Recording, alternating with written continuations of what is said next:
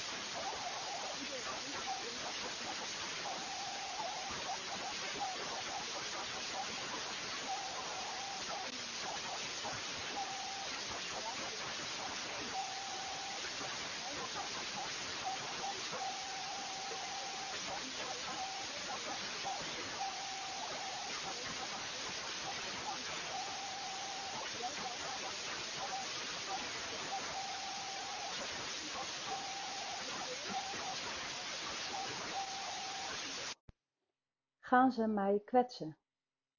Wanneer word ik buitengesloten? En als ik dit zeg, wat gebeurt er dan?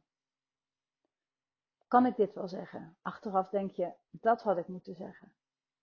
Je hebt de hele tijd iets aanstaan waarbij, waardoor je jezelf hoopt te redden van buitensluiten. En als je eenmaal wordt buitengesloten, buitengesloten in een groep, in een natuur overleef je.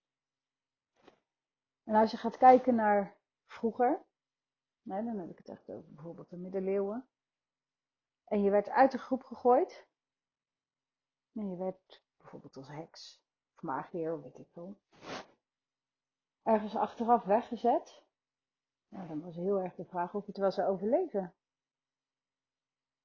Want je werd niet gewaardeerd om wie je was.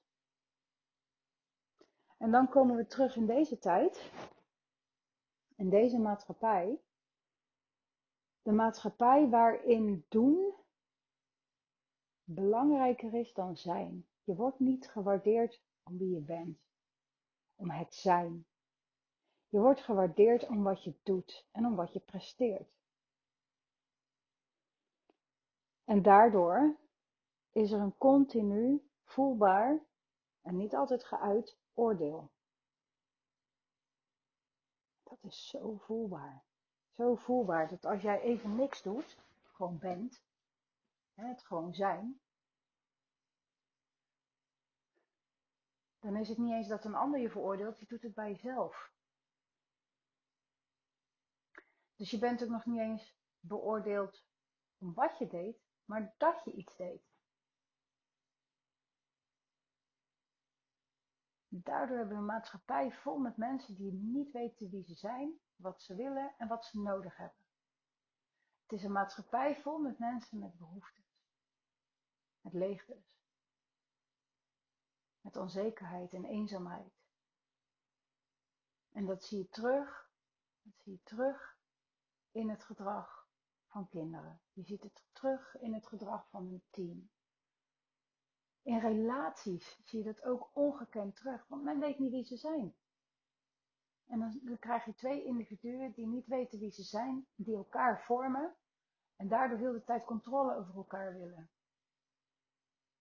En als ik dan vraag aan een groep of aan een individu, wie wil er, wie wil dat er controle over hem of haar wordt genomen?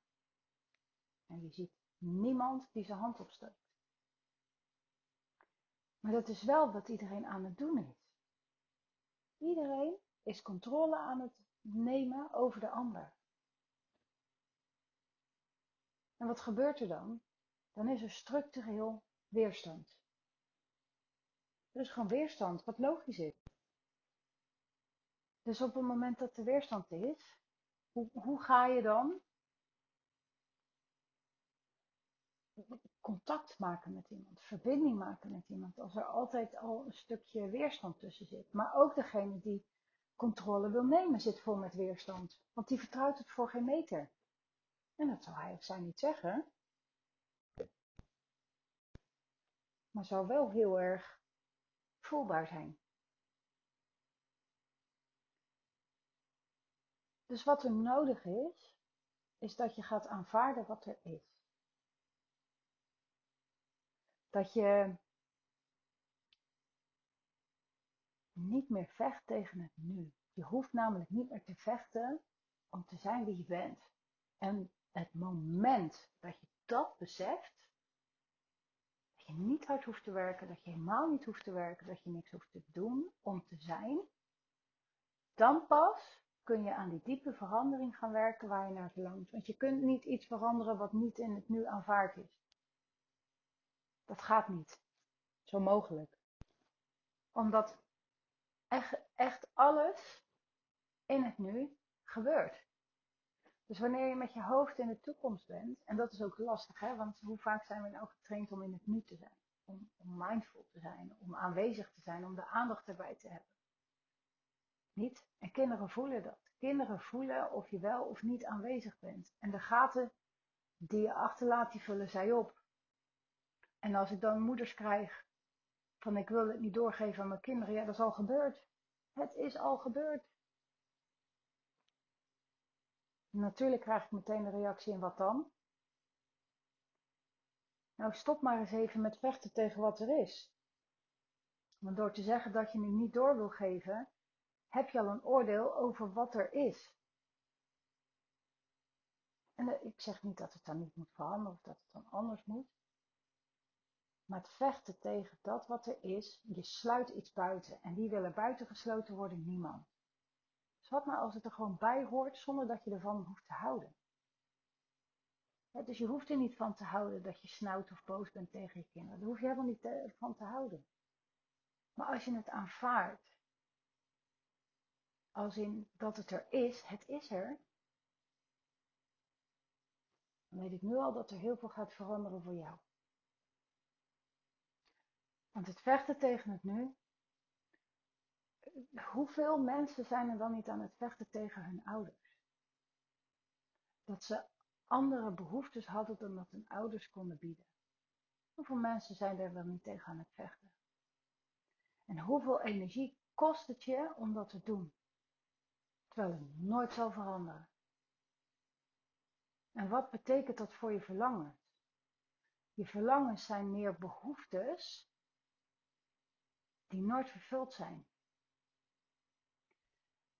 Terwijl wanneer je, en tegenwoordig heeft heel veel mensen het over een zielsmissie. Een zielsmissie is iets wat of Iedereen heeft een doel in het leven, maar niemand weet wat het plan is, wat er van boven voor jou weggelegd is. Dus de toekomst proberen te regelen, ja, dat, dat, dan ben je heel erg, ben je in ieder geval niet in het nu. En wanneer je behoeftes hebt die niet zijn vervuld en die je nog steeds probeert te krijgen in die buitenwereld, het zij van je ouders, het zij van alle mensen om je heen, Daarmee houd je die behoeftes in stand. En iemand moet ze opvullen en dat zijn vaak de kinderen. En ja, jij als volwassene bent ook nog een kind. Dus dat betekent dat jij op dat moment behoeftes aan het vervullen bent van patronen die misschien al lang niet meer bestaan. dus de loyaliteit die jij hebt naar je ouders en daarmee naar je klanten of naar je collega's of naar je baas of naar je partner, die komen voort uit de loyaliteit die je hebt als kind. En die doorgegeven door je ouders, door je, je grootouders en je overgrootouders. Maar misschien is het al niet eens meer van nu. Misschien is het al wel tijd om het nu los te laten. Om te zeggen, het is, ik heb genoeg gedaan. Het hoort erbij. Ik ben oké, jij bent oké. En die basis, die grondhouding, ik ben oké, jij bent oké, dat maakt dat verandering mogelijk is. In wat je ook doet. En dan worden groepen, groepen worden steeds veiliger omdat je niet meer de veiligheid van een groep nodig hebt, maar omdat je hem zelf al waarborgt. En dan kun je in een groep zijn of voor een groep staan, terwijl je vrij bent. Want een groep, de spanning die een groep met zich meebrengt, de keerzijde is de ontspanning in een groep. En een groep laat altijd een deel van de maatschappij zien. Waardoor je oefenmateriaal hebt, in ieder geval in mijn groepen, waardoor je oefenmateriaal hebt om te zijn in de maatschappij.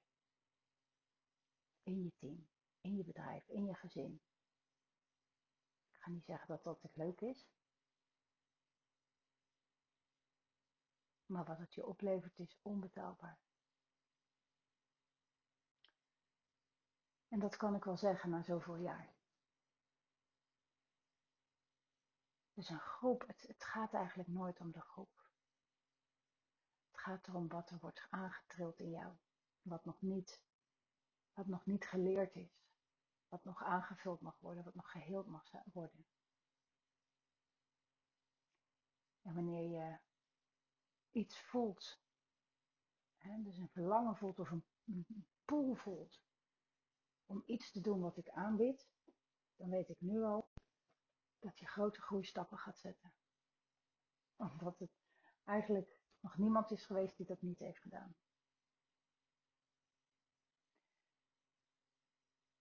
Nou, dankjewel voor het luisteren.